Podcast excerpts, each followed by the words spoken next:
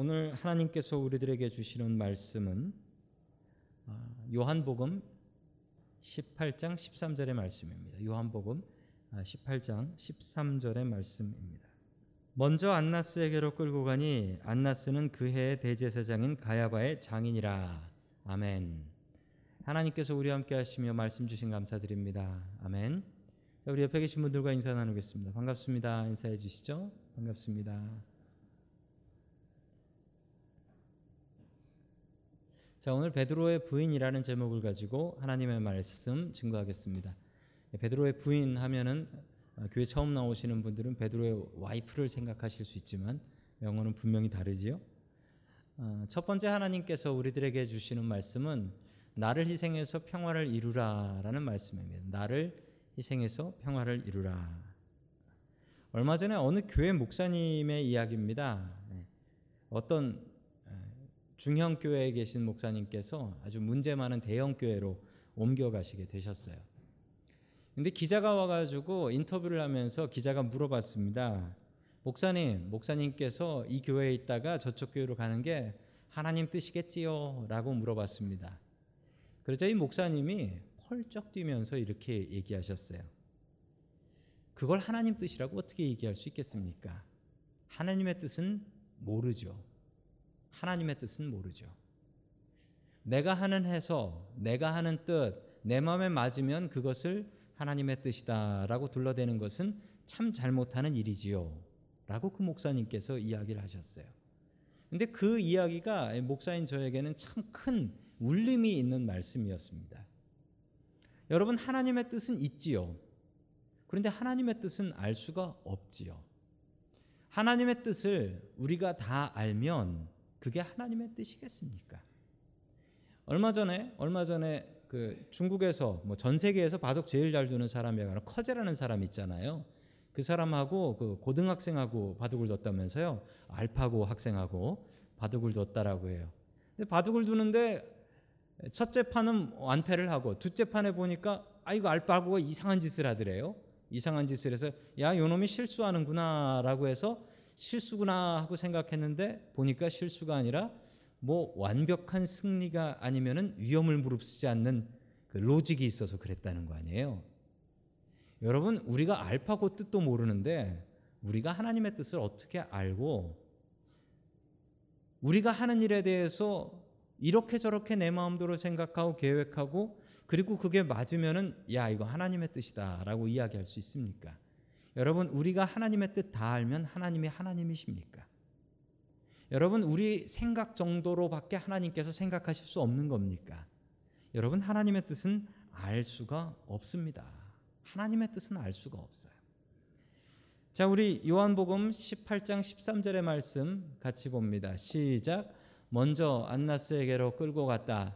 안나스는 그 해의 대제사장인 가야바의 장인인데 아멘. 당시에 대제사장이 둘이 있었다라고 지난 시간에 말씀드렸습니다. 그 이유는 원래 대제사장은 안나스였고 대제사장은 죽을 때까지 하는 것이었는데 이 안나스라는 대제사장이 로마 총독의 말을 잘 안 들으니까 당시 로마 총독은 대제사장을 뽑을 수 있는 권한이 있었기 때문에 로마 총독은 안나스를 폐위시켜 버리고 그리고 가야바라는 사람을 대제사장으로 세웠습니다. 이 안나스와 가야바의 관계는 안나스가 장인어른이고 가야바는 사위였습니다. 자, 가야바가 훨씬 더 말을 잘 들을 것 같았기 때문에 가야바를 대제사장으로 시켰던 것이죠. 자, 계속해서 14절의 말씀 같이 봅니다. 시작. 가야바는 한 사람이 온 백성을 위하여 죽는 것이 유익하다고 유대 사람에게 조언한 사람이다. 아멘. 이 이야기가 무척 뜬금없는 얘기입니다. 왜냐하면 가야바가 그때 했던 얘기도 아니고요. 지금 예수님께서는 가야바가 아니라 안나스에게 붙잡혀 가서 재판을 받고 있습니다. 그러니까 안나스 얘기를 해야 맞는데 갑자기 가야바라는 이름이 나오니까 가야바가 전에 했던 이야기 하나를 이제 따서 얘기를 하는 거예요. 뭐라고 얘기했냐면 한 사람이 온 백성을 위하여 죽는 것이 유익하다라고 이 가야바가 얘기했는데 그게 큰 뜻과 큰 의미가 있다라는 것입니다. 여러분 원래 이 가야바가 했던 이 말의 뜻은 무엇이냐면 백성을 위해서라면 한두 사람은 없애버릴 수 있다라는 얘기입니다. 백성 전체를 살리기 위해서라면 나는 소수의 희생은 별로 가해치 않는다. 다수를 살리는 것이 더 중요하다. 즉 가야바의 이 얘기의 뜻은 무엇이냐면 내가 예수를 죽여서 이 땅의 평화를 이루겠다라는 거예요. 내가 예수를 죽여서 이 땅의 평화를 이루겠다. 이게 가야바의 말의 뜻입니다. 그런데 여러분 그 말의 뜻을 예수님께서는 완전히 다른 의미로 사용해 주셨습니다. 그 이유는 무엇입니까? 그 이유는 이 말이 예수님께서 하셨던 말씀하고 똑같지요? 하나의 미랄이 땅에 떨어져, 땅에 떨어져 썩지 아니하면 아무 소용이 없다라고 하셨던 그 말씀. 즉 자신이 한 사람으로 희생해서 온 백성을 살리겠다라는 이 말씀하고 딱 맞아 떨어지는데 가야바는 그 뜻도 모르고 그 이야기를 했습니다. 그런데 그의 말이 그대로 이루어져 버린 것입니다.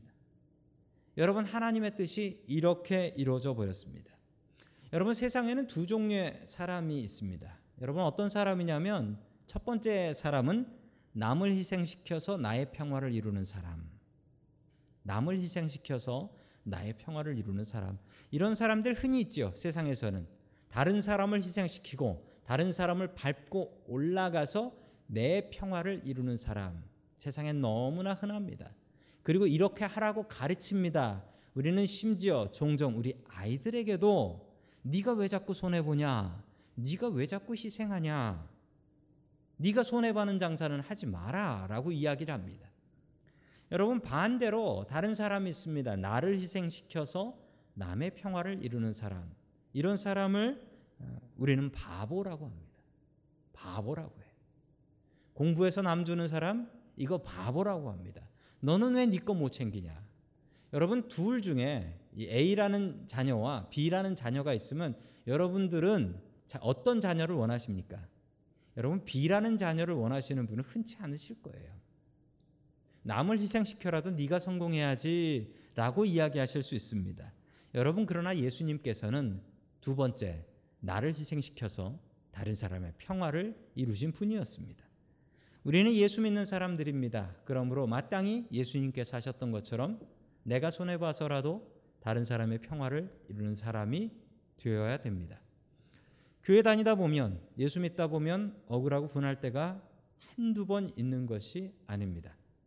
내가 예수 믿기 때문에 손해 봐야 되는 일이 한두 번 있는 일이 아닙니다. 전에도 말씀드렸죠. 아, 제가 음식점 가서 아, 누가 저를 알아볼 때 가장 황당하다고. 왜냐하면 저를 알아보면 목사님 그러면서 알아보면 저는 어쩔 수 없이 어, 팁을 두둑하게 놔두고 나와야 되기 때문에 그렇습니다. 그래서 모자를 쓰고 가는데 모자에 선글라스를 써도 저를 알아보시는 분들이 계셔서 어, 제가 좀 별나게 생겼나 봐요. 그래서 알아보는 분들이 계셔서 가끔은 속이 상할 때도 있습니다. 왜냐하면 손해 봐야 되니까요. 그런데 여러분 예수 믿으면 손해 보는 게 당연합니다. 내가 잘못한 것 없고 내가 분한데도 내가 참아야 되고 내가 먼저 사과해야 되고 그리고 예수 믿기 때문에 내가 안 믿는 사람들한테 본이 되어야 되고 착하게 살아야 되고 그래도 내가 교회 다니는 사람인데 뭐 하나라도 참아야지라고 하며 다른 사람보다 더 많이 일해야 되고 왜 이렇게 살아야 됩니까? 여러분 예수 믿는 것은 손해 보는 삶입니다. 여러분 손해 보기 싫으시면 지금이라도 늦지 않았습니다. 여러분 예수 믿으면 손해 봅니다. 그런데 중요한 사실 하나 알려드립니다. 손해는 우리가 보지만 그 손해를 예수님께서 갚아주신다. 이 믿음 갖고 믿는 겁니다. 여러분 예수 믿으면 손해 보고 예수 믿으면 억울한 일 많습니다. 그런데 중요한 사실은 내가 억울하고 손해 봐도 예수님께서 갚아주신다. 여러분 이 믿음 갖고 살아가십시오. 여러분 이 믿음 갖고 주님 바라보는 저와 여러분들 될 수 있기를 주의 이름으로 간절히 축원합니다. 아멘. 두 번째 마지막으로 하나님께서 우리에게 주시는 말씀은 나를 믿지 말고 예수님을 믿으라라는 말씀입니다. 나를 믿지 말고 예수님을 믿으라. 예수님께서 붙잡혀 가셨습니다. 안나스 대제사장 안나스의 집으로 끌려 가셨습니다. 그의 집이 컸기 때문에 그의 집에서 먼저 재판받기 위해서 그에게 먼저 간 것입니다.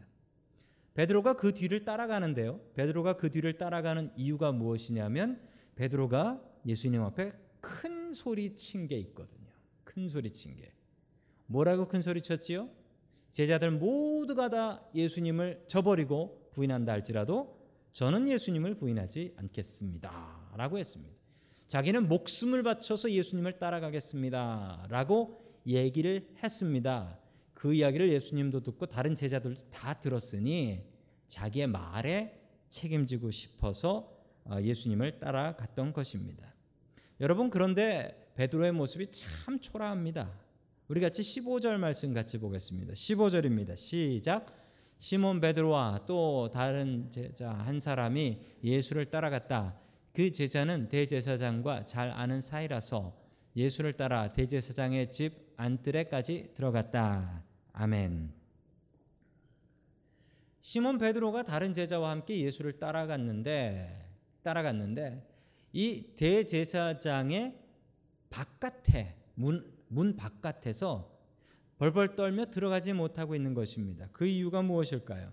그 이유는 문 바깥에 있으면 괜찮은데 문 안으로 들어갈 수도 없을 뿐더러 들어가는 순간 사람들이 알아보면 어떡합니까? 이 베드로가 원하는 것은 여러 사람들이 문 바깥에서 어떻게 재판받나 이렇게 보고 있을 때 그 속에 섞여서 마음의 평안함과 안정감을 갖고 있었던 겁니다. 여차하면 도망가면 되니까. 저놈이 베드로다, 저놈도 제자다라고 하면 그냥 사람들의 섞여 있으니 도망가면 잡을 방법이 없는 것입니다. 여러분 이런 믿음을 문박 믿음이라고 합니다. 이런 믿음을 문박 믿음. 문박 믿음이 뭐냐면 문 바깥에서 이렇게 빼꼼히 보고 있다가 여차하면 도망가는 믿음이에요. 헌신할 생각이 없어요. 남들하고 섞여 있어요. 그러다가 내가 불리한 일이 있을 것 같으면 도망가는 믿음입니다. 어, 여러분 저는 종종 이런 분들을 봅니다. 아, 교회 여행을 하시는 분들 같아요. 여행을 하시는 분들이 종종 여행하시는 분들은 2부 예배보다 1부 예배를 오십니다. 왜냐하면 어, 빨리 예배 드리고 관광 다녀야 되기 때문에 1부 예배 오시는데 1부 예배가 수가 작잖아요. 그래가지고 1부 예배 오시는 분들 중에 저렇게 저 뒤쪽 문을 빼꼼히 열어서 이렇게 얼굴이 이렇게 눈이 반쪽만 이렇게 나와요. 누군지도 몰라요. 반쪽만 나와요. 그러고서 보고서 후다닥 나가버리시는 분들 계세요. 후다닥 나가버리신. 아, 큰 교회인가 보다 생각했는데, 야, 작은 교회다. 그래서 후다닥 나가버리는 거예요. 여러분, 그건 좋은 믿음 아닙니다. 여러분, 문밖 믿음을 버리십시오. 여차하면 한 발 담궈놨다가 도망가는 믿음 버리십시오. 예수님께서는 그런 믿음, 믿음으로 치시지 않습니다. 여러분 문박 믿음을 버리고 살아가는 저와 여러분들 될 수 있기를 주의 이름으로 간절히 축원합니다. 아멘. 자, 베드로는 문 밖에서 평안함을 누리며 여차하면 도망가야지라고 생각하며 있었는데 다른 제자 하나가 도와줬다라고 합니다. 다른 제자 하나가 도와줬다. 근데 그 제자가 어떤 제자라고 나옵니까? 성경에. 그 제자는 대제사장과 잘 아는 제자다. 그러면 높은 사람이네요. 대제사장하고 잘 아는 예수님의 제자 중에 누가 이렇게 높은 제자가 있었을까요? 여러분 짐작이 안 가시죠? 여러분 예수님의 열두 제자 말고 예수님을 따랐던 다른 제자들도 있었어요.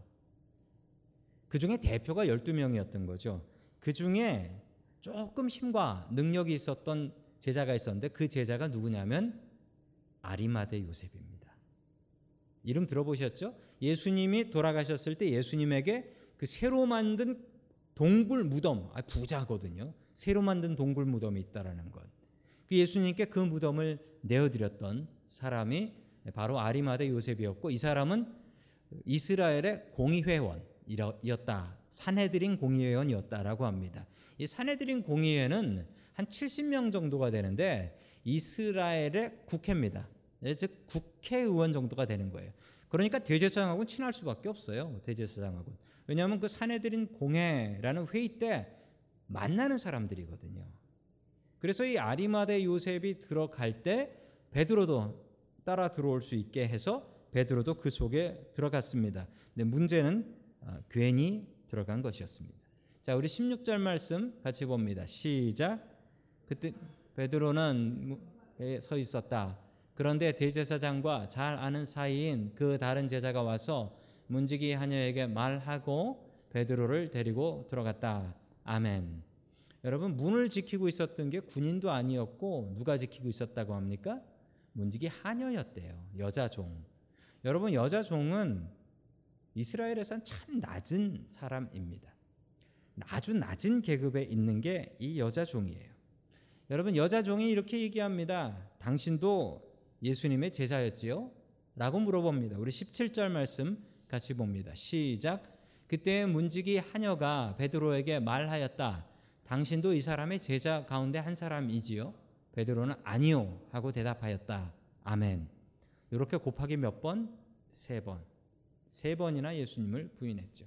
이게 얼마나 답답하고 한심한 모습인지 이스라엘 사람들은 잘 압니다. 왜냐하면 문지기가 군인도 아니었고 문지기가 여자 종이었대요. 여자 종이 맡고 있었던 건데 여러분 여자 종이 당신도 예수님의 제자죠? 예수의 제자지요? 라고 물어봤습니다.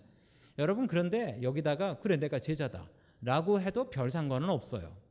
왜 그런 줄 아세요? 유대에서는 유대인들에게는 여자는 법정 증인이 될 수가 없습니다. 여자는 법정 증인이 될 수가 없어요.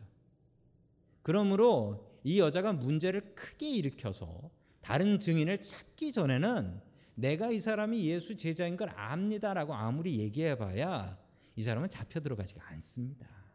왜냐하면 여자 종이니까. 당시의 여자 종은 여자도 그렇지만 여자 종은 법적으로 증인이 될 수가 없는 상황이었어요. 그런데 베드로가 뭐라 합니까? 아니요라고 하고 세 번째는 예수님을 저주하며 부인했다.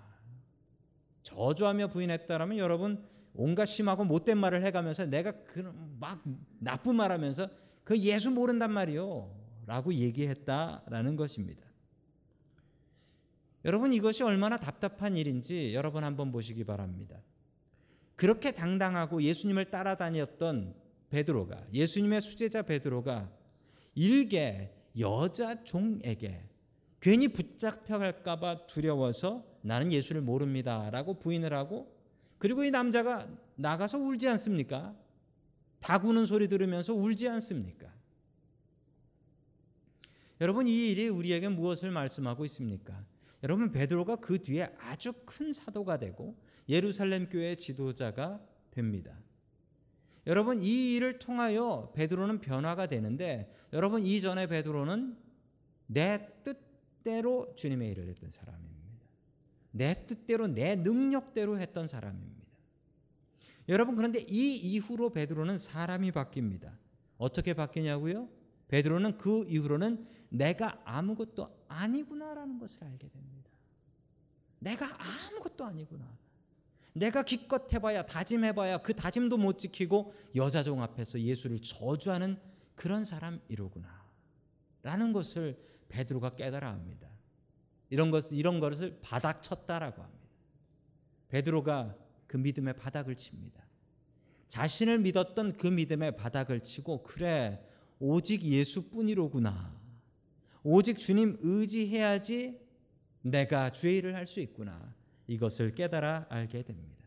여러분 우리의 믿음도 마찬가지입니다. 혹시 여기에 계신 분들 중에 내가 나의 뜻과 나의 의지와 나의 능력으로 주님의 일을 한다라고 생각하시는 분 계십니까? 여러분 혹시 오늘 교회에 나오실 때 내 의지로 내가 나오고 싶어서 나왔다라고 생각하시는 분이 계십니까? 내가 주님의 일을 할 때 내 능력으로 내 의지로 한다라고 생각하시는 분들 계십니까? 여러분 내려놓으십시오. 내려놓으세요.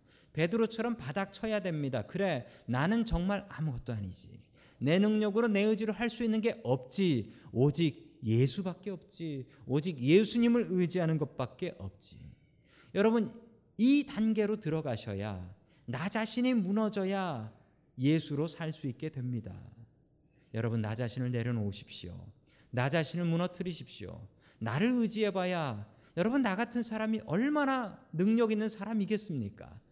아무 능력 없이 무너지는 사람입니다. 나를 의지하는 사람 되지 마시고 하나님을 의지하는 저와 여러분들 될 수 있기를 주의 이름으로 간절히 축원합니다. 아멘.